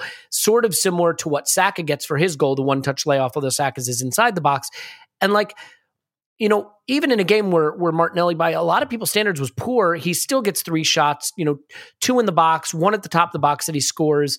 Um, I, I just, you know, I, I do think that the balance, if it's a little better, makes this a little less predictable. And I, I want to ask you a question about Xhaka because something that you say that really resonates with me is that sometimes you lose players. You know, you lose them a little Yep. bit. Yep. And I do wonder if maybe, and in this game in particular, we saw it. If if this role is causing Arteta to lose Shaq a bit, let me explain what I mean. There were seven outfield players who had more touches than Granit Xhaka in this game. Seven. That's that fair. never happens. That's not who he is. And then at the end of the game, he plays that, you know, that weird crossfield ball that's not on, and he doesn't track back and leaves and leaves um White exposed. And like I do, you remember when they put the video out of Xhaka? The Arsenal put the the captain video kind of camera. You know what I mean? He was pointing and shouting and geeing up the team and instructing, and we we all were wowed by his on pitch leadership. The guy's a big personality, and I think that starts with the ball being at his feet. When he was in the double pivot with Partey, I think one of our criticisms was Partey deferred to him because that's that's who Xhaka is. When he's eighth in the team in touches, and he's in a role where you know he, he maybe doesn't have the comfort level. D- do we lose him? I mean, look, I've never been his biggest fan, but there are some things he's excellent at and some things he can give you. And I just wonder if Arteta's going to lose him a little bit in, in a role like this because that, Granit, Xhaka with you know just 54 touches in a game, that's not him. You know, No, it isn't. And Thomas Partey is, is now, he's got the keys to the he car. had 93. Yeah, Right. right? And there, there was not so long ago, now it was the other way around, literally. You know, and um, and they were both on the same pitch, and but Xhaka was taking all the primary roles. I literally saw moments in this game where Xhaka couldn't wait to give it to Pai or go out of his way. You know, he literally did. And my my thing is, the, the team is developing past him. You know, and and, and I'm all right with it. You know, I, I generally am because the player that's required on that left hand side, and we there are different ways to look at that position. When I say left hand side, we're talking left centre mid, right? That gets on the angle in possession and goes into a 4 4 2 out of possession. That's what we're really talking about, right? So someone's got to be comfortable in a double six when we when we the other team's got good possession, and somebody can be a left eight when we've got the ball and really progress. And what that what does that play look like? Does it need to be an, a metronome again, or does it need to be somebody sprinty, agile that can push it, get after it? Also, if you're trapped at left back on your on your own, you can, you're not looking like a fish out of water. There's just different players that we could go for, right? So it's going to be so interesting to see how we develop that position and, and the player that we eventually choose to make that work. I'm, I am so excited to see who we actually land on. I'm so excited. Um, and, and once we have it, someone who can push it, move, switch positions, go around people, you know, just a bit more ingenuity, can go into the box, edge of the box, shoot. Man, this team has got so much growth potential. It really has. I mean, not Yeah. just in the players that we currently have, but if we can find the right players to enable what we what we're currently doing. When I hear you say the word system, Elliot, I got to be honest with you, mate. My, I go, ooh. I, I think there are. it's weird prin- noise. I wouldn't I wouldn't make it a lot. if I were you. It's just- it's- I think there are principles of play that are developing. Right, so we've spoken about the base pod, the right pod, the left pod, and the central pivot, the central line, which is overburdened, the middle spine. I'm not sure that's going to change too much, but I do think the players within it have significant potential to rotate, move, and the player types change. And what I noticed in this game, I've just had one little look at it, not massively close, and I will have a look at it for if you're going to do a rewatch this week. But I saw situations where Lacazette was on the right wing, Saka was at centre forward. I saw situations where Xhaka was at centre forward. We started to see Arsene Wenger rotation of people of pieces within the zones, and that is something that to me is the next phase rotation, bi-directional movement, people taking up different positions within those pods and being comfortable on the outside. And you mentioned Odegaard comfortable in lane five on the outside, Xhaka not. Guess what? The next signing is going to be somebody happy on the interior and the exterior. You got a centre forward like Lacazette playing on the right wing to allow Saka to go centre forward. Guess what? The next sign's going to be someone who's really happy, a, a, forward who's really happy on the outside and inside. So if he's mm. caught outside, he can he can skin his man. He's not a fish out of water. The potential for growth with the right signings, I am so excited. It's beyond belief. Honestly, beyond belief, because the fundamentals and the principles of how we play and how we group, how we progress, the aggression we have from playing by the touchline to absolutely crush and contract into the middle and arrive into the open space that we've left vacated and really arrive there in numbers. That's a principle that's not going to change. It's only going to improve with more players that can do it. And I think this is so, maybe call it system or principles of play. Maybe it's just nomenclature. I'm not too sure. But I, I really like what we're doing. It feels very modern and very much repeatable. Yeah. Yeah. And so I guess before we get on to the one other main talking point I wanted to cover with you, let me just ask you in terms of personnel. I think there are some people that would look at the way Tierney's handling this role or the way Shaq is handling this role, set aside the Martinelli thing, it's Martinelli or ESR, fine, whatever, and would say Arteta should try someone else in one of those positions. There's some calls, you know, maybe Tavares should get a look in. You know, my opinion of that, I'll give it before you, do, which is typical.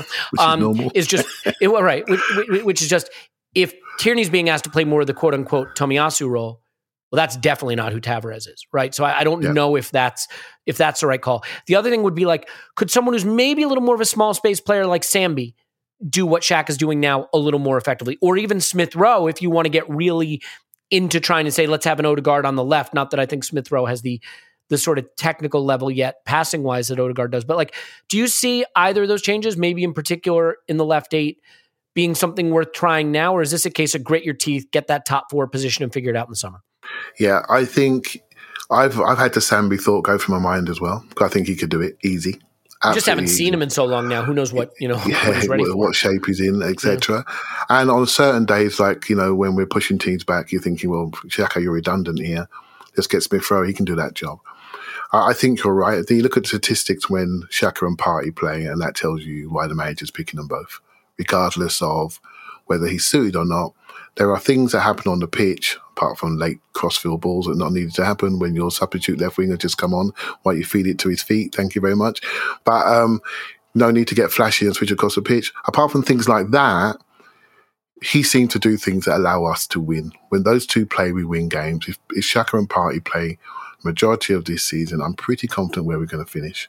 I, I really mean that, and because they understand, they are the experience too, right? With with mm-hmm. Lacazette in there, they are the ones to make sure people are doing the right things all the time, the concentration levels are correct, etc., and they don't get stressed. There was a moment in this game towards the end. I don't know if you remember Elliot when the ball dropped around Gabriel just near the penalty box. He hesitated on clearing it. He could have given a penalty away if he went wrong. And we've gone from a situation where we're playing like 1982 Brazil to nearly giving away a penalty in the last in the last two minutes. And, and, and where does that come from? Because you know it comes from nervousness, the prize, managing stress, and we need. Although you're absolutely right, Sambi's probably a better profile fit because he can manipulate the ball. He's got different layers of passing, but he hasn't got the experience of managing these critical moments with 30 million Arsenal fans begging for the final whistle. yeah, no, I guess I guess what I would say, right, is that like the counterpoint to that is it would have been a much less stressful final few minutes if the guy who's playing ahead of him doesn't play a silly cross field ball and then you know, amble, amble, back to not help out his center back. Right? Yeah, absolutely. And, and so it, we're, we're six to one half dozen the other. Yeah. It is. I, am what I'm trying to say to you is, I mean, to be fair, by the way, Sambi had some dreadful giveaways and co- really collapses in some big games earlier this season. So I, am not suggesting remotely, by the way, that he doesn't yeah, I, I, you know what I'm saying. I'm not saying that's the obvious tailor-made solution, not remotely. yeah, you're doing you're doing what every fan does. When the game's going on, you're thinking, I wonder if this guy could do a better job. I wonder if this mm-hmm. guy. I do it. I do it all the time. I make subs in my own mind, right? And I say, ah, oh, Smith Rowe could have done that job, but he wasn't fit mm-hmm. on this occasion. I'm thinking, ah, oh, flipping it, Ainsley, what are you doing sitting on the bench in Roma? Why are you Why are you in this role? You know, you could do mm-hmm. a job for yeah. us here. It is quite. For, and some people say, well, Guendouzi's perfect for this role. And of course, when someone runs past him, we forget that he can't defend defend, right? So we all go through this in our minds. When it comes down to it, when Xhaka and Partey play, we tend to win football matches, and there's a big enough sample size with that. You know, a real big sample size of that, and and so if I'm the manager and I'm I'm trying to get Arsenal Football Club into the promised land again, I know what I'm doing. I'm sticking with this, even though it's a bit lumpy, until the game state absolutely screams for something else, and then I make that change.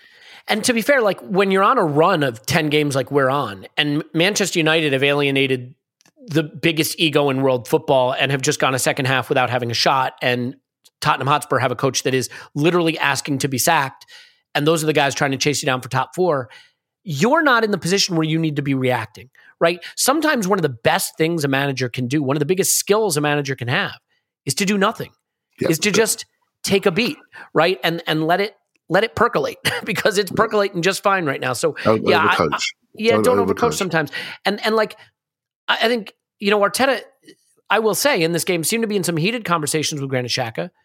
Um, you know, for the people that were at the game, they suggested that like he was pretty frustrated with him at times in the game. You know, I, I'm sure he understands where some of the areas for improvement are, but sometimes what you've got that's working is better than changing to something that is unproven. I mean, there's a saying in the NFL for teams that are losing, which is not us right now, that the most popular guy in town is the backup quarterback, right? Yeah. But like that that doesn't always work out. Um so I, I- tell you what I, my feeling is with that? Yeah. And, I, and I, I, thought, well, for one, um, Arteta will always speak to Xhaka because he's the coach on the pitch, right? So he's the the, the true leader, shall we say? Um, and I think we just lacked a bit of um, patience in possession to control the game. And we didn't control our distances as well as I thought we should do. I think we became a little bit cocky, if I'm honest with you. And and why wouldn't we? We were literally flowing and flicking around corners, and we looked unbelievable.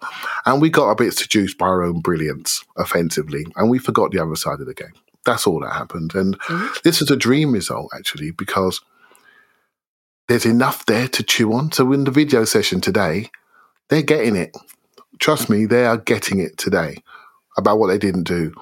But you're doing this on the back of a win. And so, from a coaching perspective, this is a dream because I can keep their feet on the ground.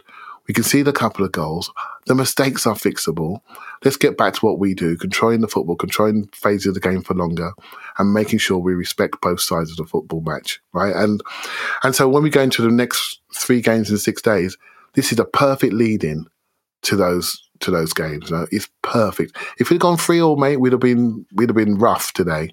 Would have been rough, but we didn't. So we managed to learn lessons while losing nothing points wise. And you're transitioning perfectly to my my next topic, which is about defending. And and for the record, by the way, like if we're doing a rewatch this week, we scored three goals you could hang in the Louvre. We're doing a fucking rewatch. I don't know what you're talking about. Um, uh, Keeping yeah, a good so- section, didn't you, Elliot? You know what I mean? yeah, yeah. look, look, I'll take 38 3 2s over 38 1 nils. So that's just how I'm wired. And, and I do think, look, Clive, we were at that Crystal Palace game. Um, And so it's one that sticks in the memory for me. And there was a period of time this season where we would take 1 0 leads and stop being in the game at all. The Palace game Yeah. is a great example. We took a 1 0 lead. We had 30% possession for the next hour, one shot for the next hour, five passing sequences of greater than three passes or more in, in an hour. We just stopped being a factor in the game. And we get a late equalizer, so that's not a loss. Great. But that Palace team was totally overwhelmed by us to start the game, and we ceded the impetus. And we did that a lot previously. Yeah. Yes, we are more open now. But when you are hurting teams the way we are hurting them, I still think it is a more, as they might say in in you know the stats community, plus EV, plus expected value way of picking up points. We beat Brentford because we had the extra goal when we gave away a dumb one. We beat Watford because we had the extra two goals when we gave away the dumb one. And I, you know, I, I can't help it, Clive. Like this is the football that speaks to me.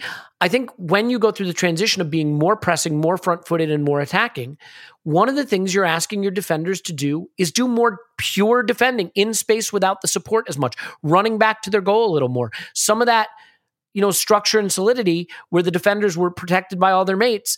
Now you have Ben White having to defend in space one on one. You have Gabriel having to do it. And sure, you're seeing some cracks because they haven't had to do a ton of that in the last couple of seasons, but the trade off is well worth it for me. I'm curious how you see the balance between attack and defense because to be fair, we probably gave up a few more big chances in this game than you really should against a Watford. So I liked Arteta's comment saying the way you kill this game is you have 300,000 passes in their half. I yeah. love that because my, you know, whiskers mode, worry mode is Arteta will look at this and say, we got to go back to being a little more back to front. We got to take a step back. I'm no. glad that's not what his comments are, that he seems really wedded to this front footed approach. But I'm curious if you think the balance is off now. Yeah, we just lost a bit of control and patience, right? So I think if I take, take a step back slightly, we used to play in bursts of football historically, previously, and we'd do really well for 20 minutes. If it went well, even the Spurs home game, if you watch that game again, we was only good for 25 minutes. The rest of it, we weren't that great. You know, great, great moments for us um, for results wise, but we weren't good for the full night like we were against West Ham and, and Villa and, you know, Brentford, I mean, and Wolves. I mean, these are monster performances, right? So, so what what used to happen was I, I felt that we we didn't quite have the belief we have now. That's what's changed for me. The belief of where we are, what our talent is, and consistent application over longer periods of time. And that's what's changed for me. I, I don't, you could say back to Everton game, the, one game that really annoys me this season, really, Everton and Man United. Um, you could look at it territorially and say we're playing in the wrong areas, etc. We are a bit passive, and we were playing punk rock football then. And then when we got our goals, we don't know what to do. We just played in the wrong areas. Now we're far more aggressive territorially, playing in the right areas, getting there more quickly, and we're sustaining our quality for longer. And the belief, if anything, offensively, was too high at the weekend mm. because I think we, like I said earlier, I think we didn't quite have the balance. I like I said, I, I'm not worried at it by this at, at all. I think the goal they scored was a weldy. We should have blocked the cross, and then the the second goal was just overindulgence in midfield, and they're not quite tracking our runners. A little bounce, and they've got a goal. Goalkeeper comes out, turned into a peanut again, made, made himself smaller, and it rolls under him. And we can we got enough there to work on. So I'm not remotely worried about this being a trend. I just want to see us restore the balance because Leicester, Liverpool, and Villa will punish us if we're not switched on defensively in this in those three games. Yeah, I mean, it is obviously concern in the sense that if you present the kind of chances we presented to Watford to Leicester, for example, then you're talking about Jamie Vardy and James Maddison and um, what, what's his name? The guy on the Patson left, Daka and well, Harvey Barnes. Harvey Barnes, yeah, they're not they're not going to squander them. Um, most likely. I mean, they may, hopefully. but like, I also don't know that I see us doing that. And you know, it, it is the you lift your game for the right opponents, don't you, mate? You do. You yeah. lift your game. You lift your levels. You. Um, uh, but what we're that, seeing, right, Clive? I mean, if you're going up against a Watford and you're creating chances for fun, maybe the coaches go out there, keep pushing them. The goals are going to come. Whereas against a Leicester, you may you may decide to handle game states differently, right? I mean, yeah. To be fair, Leicester can't defend either. So. When I exactly when I say lift your levels, I, I, want to I want to reiterate this. Some of those attacking levels were as good as I've seen for a long time. You know, it was beautiful. You know, where we where we carved up the pitch. I mean, it was beautiful. You know, the centrality from Partey always being available. The amount of disguised passes that he put in, it was just a joke. Mm. I mean, he's catching us out with them, right? So, yeah. I mean, the disguise, the awareness of one touch, the speed and aggression to contract. I mean, oh my goodness, it was just brilliant. And we're we're nitpicking on certain things about the the shape and the structure and the potential tip top play of our left hand pod, for example. But mate, we're we're, nit, we're nitpicking at the top five percentile here. You know, um, this is really exciting where we're going. I suppose we're we're looking at a horizon and where we could be and where these players are going to go within this structure, which I don't see us changing too much, just the players within it. It is even more exciting because this is really, really sustainable. But yeah. we still need to get some young men over the line who've never been to this line before. And Yeah. um, we saw a little preview of that when people are nervous, what could happen towards the end of this game. And it's a reminder too. I mean, Arsene Wenger, you know, played a football that that brought our attacking players to life, but it really exposed center backs, right? It really exposed fullbacks. It it put them into really difficult situations, and some of them thrived. Koscielny and Mertesacker had a brilliant partnership. Some of them crumbled, and their careers melted. You know, like the snow will never do here in Minnesota. But ultimately, um, you know, our defen- our central defenders are being asked to do a little bit more defending in space, a little bit more isolated defending than, than maybe Arteta would want, but maybe than they have in the past. That's part of the patterns of play that we're developing. Now, I also thought, look, maybe a little arrogance crept into our game in this game. Their first goal, all right, it's a wonder goal to some extent, but like, why is Martinelli having to cover two guys on the wing? Yeah, why so you know, no one, think- no one covers the overlap at all. Yeah, go ahead. Mhm. Yeah, we go rewatch for that, mate. But yeah, as as the arriving player was coming, what should happen? That Xhaka should get a bit tighter, and and then then Martinelli can go with the runner. But it just didn't happen. I, I do think it was arrogance. I think, yeah, go on in, cross on the run, see what can happen. Oh, bicycle kick, goal. It's literally like that. You know, you do get like that. Players feel it on the pitch. They think, okay, we're better than you today. We're going to beat you no matter what. Fans were thinking, come on, we just needed three points. Man United are hopefully going to lose. can you just get the job done so we can relax? And so we have different emotions going into the game. But on the pitch, I think our players felt they were way better. They were enjoying themselves and maybe disrespected parts of the game defensively. Easy to fix, mate. Don't stress. Don't stress. Yeah, I mean, I, I'll, I'll tell you, like, I, I'm not stre- like the funny thing is, as the guy who is the worrier, the resident worrier, like, this is the football I love, and I get that it's going to mean sometimes opportunities are given to the other side. Here's the great thing, though, right? Goals are very hard to score. Chances are missed more than they are taken. So, if you get loads of good chances and score three goals, but give up a couple of good chances at the other end, okay. When when you're unlucky, you'll get absolutely clinically punished for those couple good chances you give up. But more often than not, they might take one of the two and you win 3-1 and like that's that's fine. I, look, there were just some ropey displays here. Like Ramsdale, he's playing a little on the edge right now. Uh, you know, if we're being, if we're being completely honest, Gabriel's going through his first wobble of the season. I think. I think it's fair to maybe say that. yeah, Um, he's had a couple, but like I say, I I, I, I, I see all these things. I, I watched it too. You know, I see all these things. I see it. We're playing out from the back, and I'm thinking, oh, do you, can't you just clip it a little bit longer? This is where you have a battle with yourself emotionally. We want to keep playing the way we play. It's important to play the way we play. It's important not to get nervous and start doing things that we don't do. These are not our principles. And so, one angle, I'm thinking, oh, Ramsdale, come on, man, do a better pass. But this is how we play. And when he whips it between two people staying 10 yards apart, we all go, what a great goalkeeper. I didn't know he can mm. kick it that well. He, if he don't, the only people who don't make mistakes are the people who don't do anything, right? Don't try anything. And so I want him to keep trying. I want him to keep playing where we're playing because we can all see the improvement. The, the challenge is potentially game management, when to do it. 10 minutes before the end of the game, do we need to do the pass like that? But hey, look, like I say, we, we got away with it. We got away with it. We learned something about ourselves. It's a reminder: don't disrespect the football match because it will bite you. Right. So, like I say, it's a great day for the coaches. There, honestly, trust me. And now we can reset again before a big week upcoming.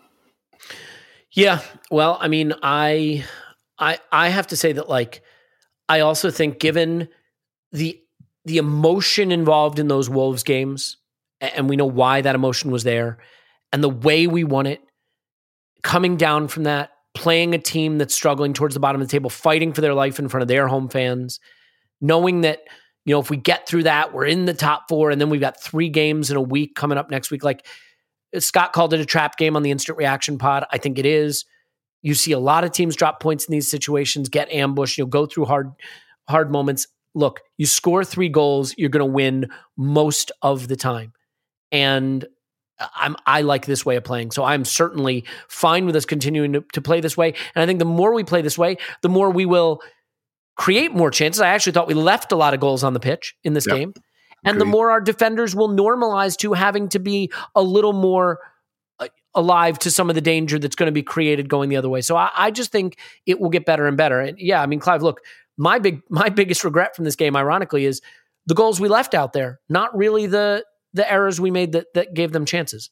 Yeah, they're lucky. Our top scorer wasn't fit to play, right? So put Smith Rowe into the mix here. We got another player to come on who can bounce forward and really add some uh, good decisions in the last third. I mean, there's still work to do. We know that we're a little bit light as a squad overall, particularly if we're in Europe next year. But yeah, we know we've got a situation with centre forward and uh, left eight, but they're not they're not massive situations right now. We got to, we talk about two experienced international footballers that are trying to carry a young team over the line. I'm prepared to wear the fact they got leaden boots on occasions, as long as they turn up in the big moments. And those big moments are just round the corner. Yeah, I, I couldn't agree more. I think that's a good place to leave it. We'll do a rewatch. We'll do a couple other fun pods uh, for patrons throughout the week, but we'll have obviously a second pod this week for everybody. So wherever you join us, we're just glad you're here, and uh, hope you like this one. I mean, I, I look this when you score goals like that, it doesn't matter what else happens. If you get three points and score goals like that, you better have enjoyed the game, and I sure did. So uh, we have, gosh, a a really big week coming up next week. It starts with Leicester um, on Sunday, and then uh, what is it? It's Leicester, Liverpool, Liverpool and Villa, yep. uh, and and obviously uh, the good news is the first two are at home, and it's away to Liverpool, who I, I mean to Villa, who let's face it, they look pretty good right now, and Coutinho has made a big difference. Leicester just so had a win. Liverpool in form, and Villa have refound themselves. So this is it, mate. This is yeah. the Vardy's back for Leicester, so this, this is the week. This is the week to polish it off, especially considering you know United and Spurs are going to play each other. I don't know. Has, has the United Liverpool match been re- rescheduled yet? I don't think so. I'm not sure, but yeah, I'm not sure. Well, all right, we'll figure it all out. Okay, let's leave it there. Clive's on Twitter, Clive PFC. Thanks, bud. Thank you very much. My name's Alex Smith, me on Twitter, Yankee Gunner. We love you. We will talk to you after Arsenal 10, Leicester nil.